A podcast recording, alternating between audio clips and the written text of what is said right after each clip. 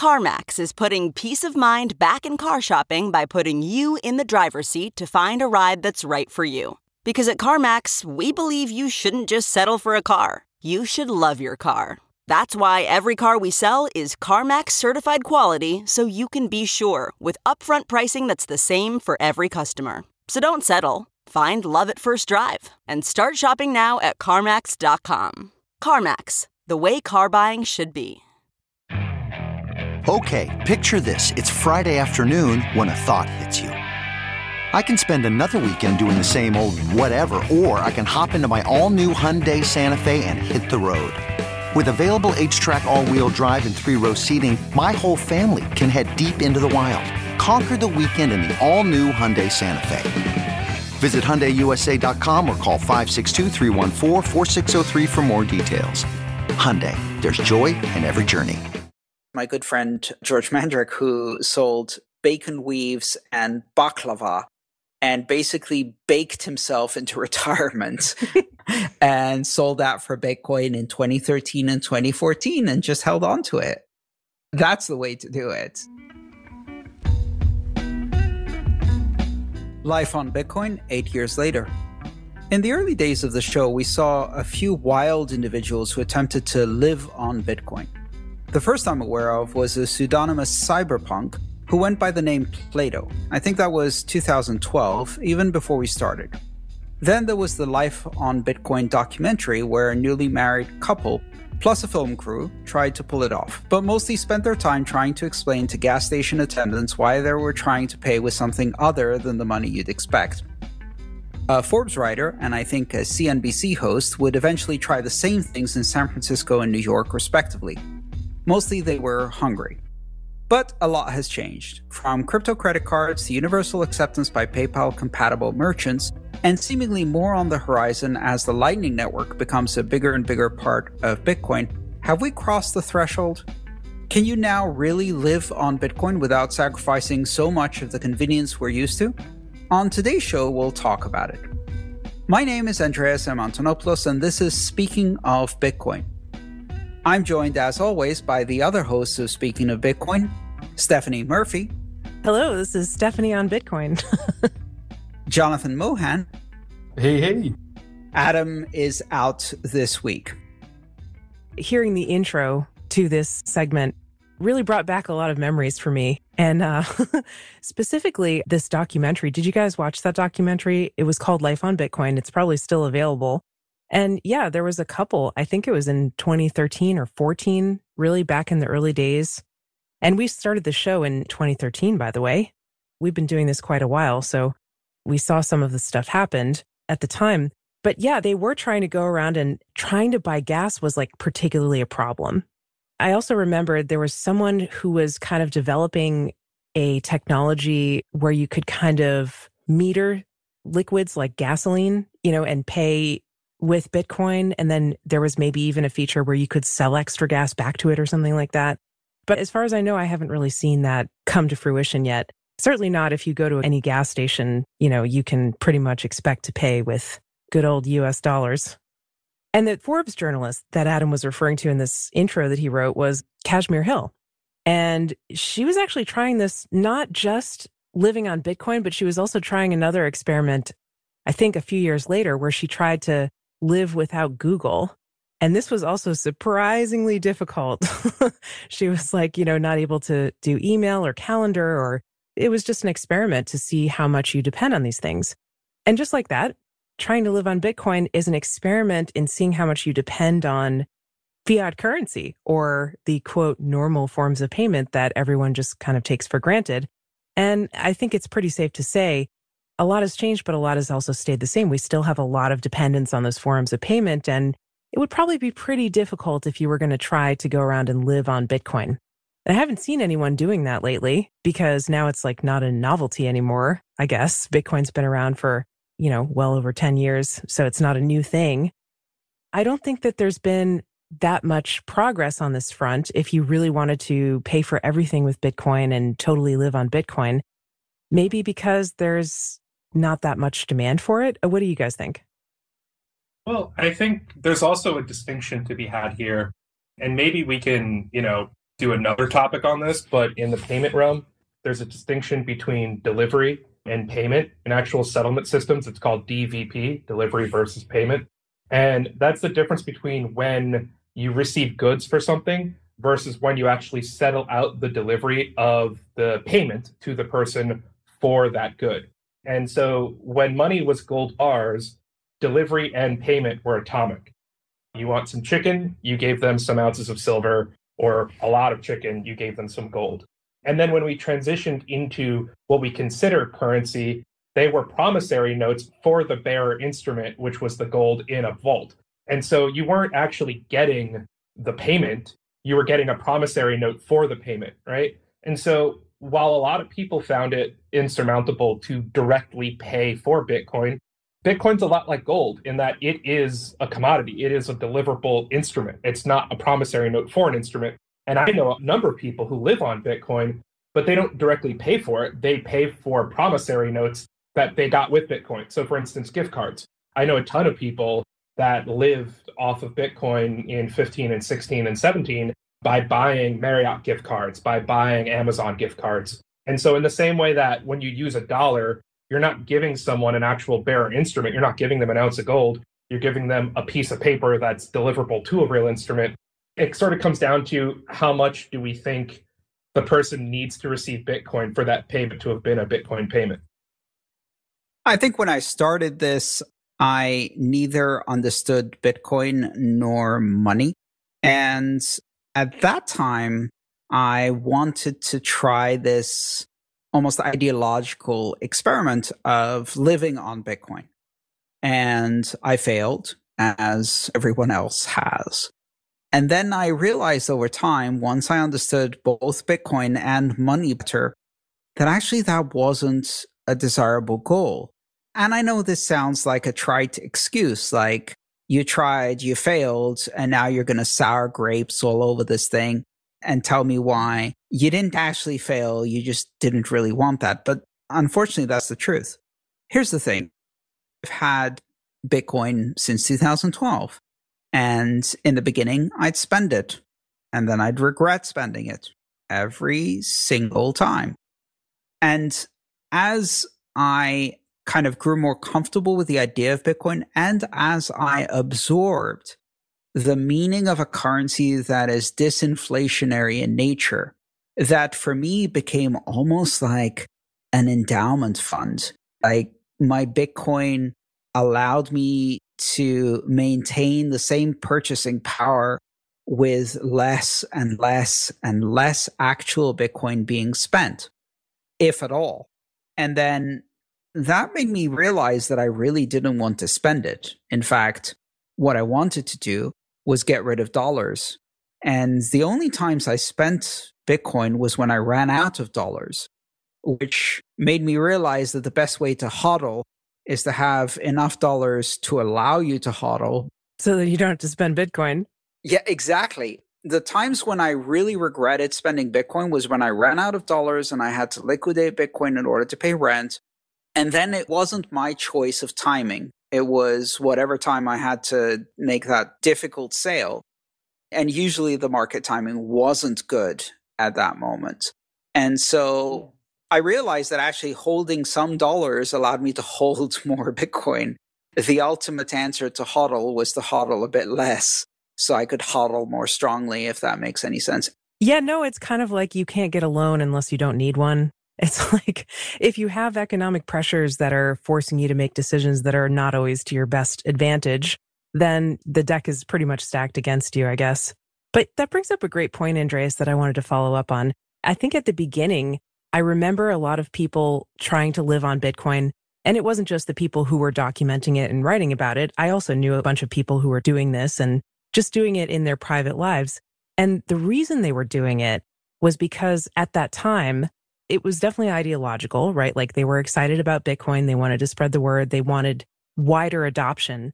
And they thought that if they offer it to people who sell stuff, then merchant adoption would drive all kinds of adoption in the economy. And I guess that is a little bit at odds with the idea of hodling, right? because hodling also drives value of Bitcoin because if you hodl, there's less available for people to buy and it drives up the price, you know, and also it's a statement, right? If you invest in something and you keep it, you're saying, this is the good money. I want to spend the bad money and keep the good money, right? It's like Gresham's law. I don't know if those two things are necessarily at odds with each other. Maybe they are a little bit because if you want to hodl, but you also want to encourage adoption, then you have to end up doing a little bit of both hodling and also spending. But then I think the idea became more well, we may not actually get to our goals by just encouraging merchant adoption. There was a period of time where there was, it seemed like a lot of merchant adoption going on, where there were a lot of you know, fairly big names that announced that they were kind of accepting Bitcoin for payments and stuff. But a lot of them dropped it. And I don't really know uh, like how clear it is that that drove broader adoption in general. Maybe it did a little bit, but there were some problems with it. At the time, there was no Lightning Network and not even SegWit. So, you know, the fees were becoming an issue, the confirmation times and the issue of, like Jonathan was saying, you're delivering the goods right then and there, but you need to wait 10 to 60 minutes for confirmation, depending on how big or high value the thing is, to make sure that the transaction is settled. I think that's the narrative that kind of got added later. I remember this era of rapid retail adoption. Maybe it's a bit sarcastic. I'll call it the BitPay era. Yeah, a lot of them were using these payment processors. Right. And that payment processor specifically was really, really driving retail adoption. But it was a strange kind of retail adoption because they were instantly converting it to dollars to avoid any volatility, but also to avoid getting any of the benefits of a disinflationary asset. So it was kind of a soft adoption, a very soft adoption with almost no strings attached. But what ended the BitPay era, despite BitPay's preferred narrative wasn't actually the fees. I think the real coup de grace came a bit earlier. At the end of 2013, the IRS memorandum that clarified the capital gain situation and required very, very cumbersome accounting.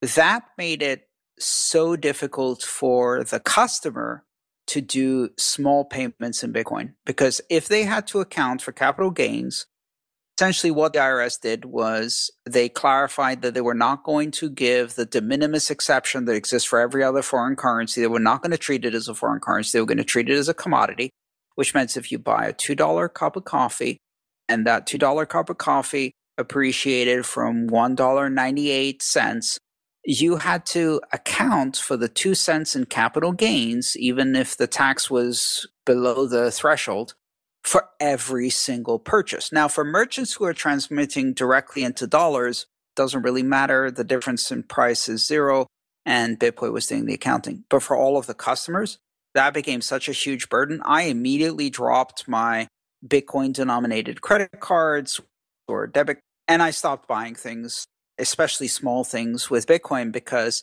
it would cost me, I estimated on average about a buck fifty in accounting costs per transaction. So it really wasn't worth it. Yeah, or you have to give up your privacy and use one of these creepy, you know, crypto tax tracking software, which I don't think a lot of people are excited about. So maybe they help some people, but you know, it's like you can automate it and give up privacy and also pay for the privilege too. Or you can do it yourself costing you time and money if you have an accountant, even if you do it yourself. So, yeah, you're right. That was kind of a party pooper for the people who wanted to use Bitcoin for everyday transactions. That was the end for me. And I can see the cutoff very clearly. My 2013 taxes were a freaking mess. I had to go back and do them at great expense. had several hundred transactions with Bitcoin. And then from 2014 onwards, we're down to dozens and then tens of transactions per year because it wasn't worth the accounting cost. And from that point on, between the tax treatment and Gresham's law, I really stopped even trying to live my life on Bitcoin. But interestingly enough, the rumor persisted. Even to this day, people will reach out to me on Twitter, reach out to me from media organizations and be like, aren't you the guy who lived exclusively on Bitcoin since 2012? And I'm like, no. Oh, really? There's only one guy, too? I don't know. I accept it. as payment. But I also accept a bunch of other currencies. And trust me, I spend my dollars first. Not only that, I mean, I'll go as far and say that I am one of those craven people who uses credit cards from the enemy in order to get reward points, loyalty points for hotels and airlines because I can and it makes sense and it would be stupid not to. And why not spend the garbage currency, which is the US dollar that's losing purchasing power, and then not only spend it, but spend it through a credit card, which, by the way, I pay off every month in full. So I'm not paying interest, but I get the loyalty points. And that way I can get the odd free hotel stay. So I'm not the poster child for ideological commitment to Bitcoin. I'm the pragmatist. I think you'd be hard pressed to find anybody who was. I mean, I think it was more of a PR thing. You know, like anyone who was doing this was doing it to document it, to create interesting content. It's like, I did a hunter gatherer challenge and I only ate what I could hunt for three weeks or something like that. You know, it's like, ooh, that sounds interesting. I think I'm going to click on it. But I don't think it was ever really meant for much more than entertainment and to make a point, I guess, to like say, okay, if you try to do this, I tried it for you, so you don't have to. Here's what happens it works like the hunter gatherer example, exactly as you said, Stephanie. After 12 consecutive meals of only squirrel and rat, you get really sick of that plan. I also think there's like a realistic approach to it, which is it's not to say, you know, I'm a raw food vegan. I don't eat anything, you know, beyond a seed. But, you know, if you're 100% in Bitcoin, you get paid in Bitcoin, and then you just treat America like a foreign country and Bitcoin as your own currency. And so whenever you know you need money, you spend the amount of dollars you would need that week of your Bitcoin to get the foreign currency to live in the foreign land that week. I would consider that person living on Bitcoin. Someone who's 99.9% in Bitcoin, earns in Bitcoin, and then only sells in order to portion out what they need that week in their foreign land. I wouldn't do even that. So honestly, what I did in practice was I earned some Bitcoin. And when I did earn Bitcoin, I prefer to hold it and not spend it at all, just vault it and forget about it. And then I also earned dollars and I used that to cover my expenses. And I was fortunate enough that I was earning enough to cover my expenses and living, you know, within my means. And that meant that I could get rid of my dollars, you know, as fast as they would come in, they would go out, and I would use the Bitcoin earnings as my savings. So I wouldn't do the conversion. And that also meant that for a very long time, I didn't have any exposure to exchanges or having to deal with any of that or capital gains accounting, like very, very rarely. And I felt much more comfortable. The odd occasion where I did, and I still do, transactions is doing payroll directly in Bitcoin. And that's because other people wanted to be paid in Bitcoin directly. But I was quite happy to take dollars or euro or yen or whatever, really. Yeah, I mean, I've dabbled in this too. I think like I've done all of the above, right? Like one time I was going to a festival and a lot of the merchants there were accepting Bitcoin for food and stuff like that, whatever you wanted to buy. And so I tried it. I was like, okay, I'll pay for stuff with Bitcoin. I had all the usual problems, you know, bad internet, transactions not confirming, but, you know, everybody kind of knew each other. So it worked out. I've also done the thing where, you know, you kind of sell just enough for like a monthly budget if you're running short on cash or whatever. And I've been paid for my services in Bitcoin and paid other people for their services or goods in Bitcoin. So, yeah, I guess like I'm a part of the Bitcoin economy in that sense. But trying to have your whole life on it, I still think it's more of a thought experiment or like a promotional thing or like a documentary kind of thing. I really admire the people who did it the other way, who didn't focus on spending Bitcoin and living their life by spending Bitcoin, but focused on earning Bitcoin and only Bitcoin exclusively. All of those people I know have retired. The perfect example of that is my good friend George Mandrik, who sold bacon weaves and baklava and basically baked himself into retirement and sold that for Bitcoin in 2013 and 2014 and just held on to it. That's the way to do it. What you spend and how you spend it isn't as important as what you earn and how you earn it.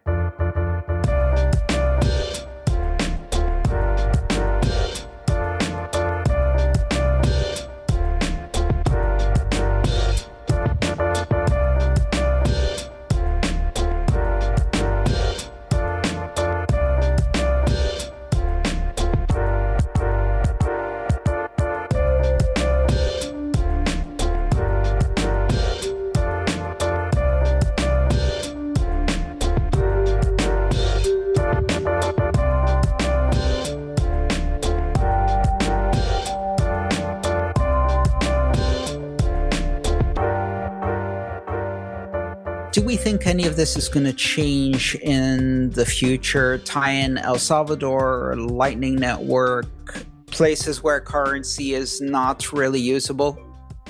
You know, on the topic of Lightning, I was thinking about what we were saying, Andreas, about how transaction volume for Bitcoin as a merchant adoption transaction basis went down after that overly onerous accounting ruling occurred. And I look at this omnibus poison pill, you know, $2 trillion plan that's getting passed. 2 trillion? I thought it was like 5 trillion. My mouth can't say these words anymore. But, you know, that's exactly what they're proposing is just a change on how overly onerous the reporting requirements will be. And so like I am becoming, you know, very cautious with this broad rule set as to what constitutes a broker and how it may be the death nail of lightning in a commercial context if it ends up being applied in the very similar way that, you know, it killed BitPay with the cap gains reporting rules. That's a very good point. Of course, it would only apply in the United States. What it would basically do is drive the use of Lightning Network for merchants, at least outside of the US. And it would force more of them to use custodial services instead of run their own nodes, which would serve the purposes of the surveillance goals of this type of legislation, but would ultimately cripple economic activity. But I don't think it's as big and as broad as really the lack of a de minimis exception on the capital gains. I think that affected so many aspects of the use of Bitcoin. It was a brilliant move to attack Bitcoin in an indirect way. But you might be right. We'll have to see how it goes. But you know, these rules are becoming so broad, right? That once you make something a low probability risk, as a commercial enterprise, you have to start accounting for how you would react if that were to occur. And, you know, I've heard people that are in mining say, mm-hmm. you know, mm-hmm. well, if mining gets determined to be as regulated as payment processing, we'll just buy a bank. But at that point, you know, what problem are we solving? Are we just like reinventing the same situation we tried to avoid? That would be the ultimate irony and unintended consequence if these rulemaking proposals didn't encourage any of the old players, give them some comfort and allow them to enter the new realm, but encourage the players in the new realm the realm of cryptocurrency to go and buy themselves some compliance offices on bulk by buying the banking license and the infrastructure that comes with it, which they can probably afford. I think the flippening that's going to occur for Bitcoin adoption, funnily enough, is going to be Jed McCaleb. and I say that, you know, eating the crow from all the bad things I've said about him over the years jokingly. But, you know, Stellar right now has a market cap equal to the market cap of Western Union. And so if we have another 10x increase in this economy, in the crypto economy, if we go another 2x, Stellar could just take a 30% of their market cap and buy Western Union, and then they are Western Union. I think people don't realize like how incredibly close we are to the size of this economy when it goes from 1 trillion to 5 trillion to 8 trillion and what that will enable for miners and protocols and actors not to, you know, replace the old guard, but to literally own them. Perhaps the real AOL moment in crypto isn't the moment on Black Monday when AOL dumped 2 million newbies onto the internet, but the second AOL moment when AOL bought Time Warner and killed the media landscape that existed before. What do you guys think about someplace like El Salvador, which we've been talking about a lot on the show lately? Is it possible to live on Bitcoin there now because they have this seamless or, well, nearly seamless, it's supposed to be seamless exchange between Bitcoin and dollars? And it looks like there's going to be a local economy that's really supported to exist in Bitcoin. Well, there's this area called the Bitcoin Beach or something like that that was doing this on a small level within El Salvador. I don't know how much broader that could get, but yeah, that's a perfect example. Well, they were also seeded with a donor who gave each merchant there or each family or something some amount of Bitcoin to begin with. And I've heard something else too, like there was some mayor in a town in, oh boy, I don't know where, but somewhere in the southeastern US where this mayor wanted to give everybody in the town a $1,000 worth of Bitcoin, give them. I mean, they would probably pay for it in their local taxes, I don't know how he was planning on funding it, but he wanted to give every resident a thousand bucks in Bitcoin, but the catch was they couldn't sell it for some amount of years, four or five years or something. Now, I don't know how you would enforce that unless you have the government holding the Bitcoin, the devil's in the details. But if only there were a way to lock over time Bitcoin sent to a particular address. Oh, yes. Well, there is. Yeah. But would they do it that way? I'm not sure. But I mean, it seems like there are people who are interested in this idea, at least on a local level, of economies that are supported to exist in Bitcoin. And will people transact directly in Bitcoin, maybe using Lightning or other ways like you know, maybe even paper notes or promissory notes or something like that? Or will they exchange the currency to something else before they do it? I think the Lightning Network is showing its true potential, especially in environments like El Salvador, where it's not really a choice of do we do this with Lightning or not. It's if we do this, we can only do it with the Lightning Network. That's the only way to really use this on a retail basis for the purchasing power that you have in less developed economies. Now, what's interesting is that the strategic drive to have a neutral currency with a neutral monetary policy, the same drive that perhaps led El Salvador to adopt Bitcoin as legal tender, is felt by many other countries. So, one of the rumors that is circulating right now is that Ukraine is seriously considering doing the exact same thing that El Salvador did, almost like a second act of that, and adopting Bitcoin as legal tender. And there, the motivation is clearly not to remove themselves from the sphere of influence of the United States, as El Salvador did, but to remove themselves from the sphere of influence of Russia, you know, the ones who invaded part of Ukraine. And so this creates an interesting effect.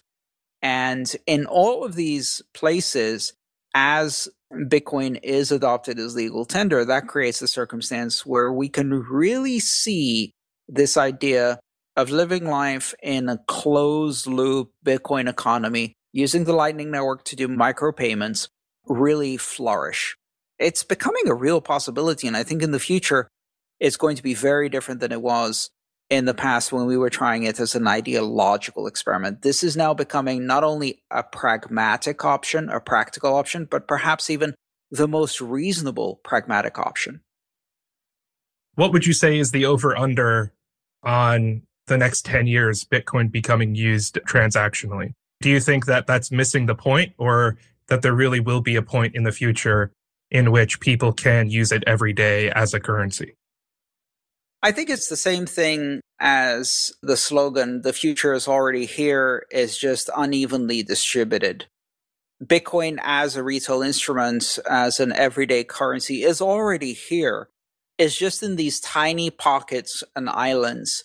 I think what's going to happen in the future is these pockets and islands are going to get bigger. They might get as big as entire countries or even bigger than that. But I think this trend isn't going away because all of the barriers to that level of adoption have disappeared over time, especially with the Lightning Network. And all of the motivations for that kind of behavior, the disinflationary effects, the currency wars, the embargoes, the sanctions, all of these kind of geopolitical pressures are making it ever more necessary to detach from traditional financial systems. So, what is that in over under odds? I think that's a yes. and that's all the time we have for this episode of Speaking of Bitcoin. Thank you very much for listening. Today's show featured Dr. Stephanie Murphy, Jonathan Mohan, and myself, Andreas M. Antonopoulos. Adam B. Levine was out for this episode. This episode featured music by Jared Rubens and Gertie Beats, with editing by Jonas. You can send us an email at adam at speakingofbitcoin.show or leave us a review on your favorite podcast player. Until next time, thanks for listening.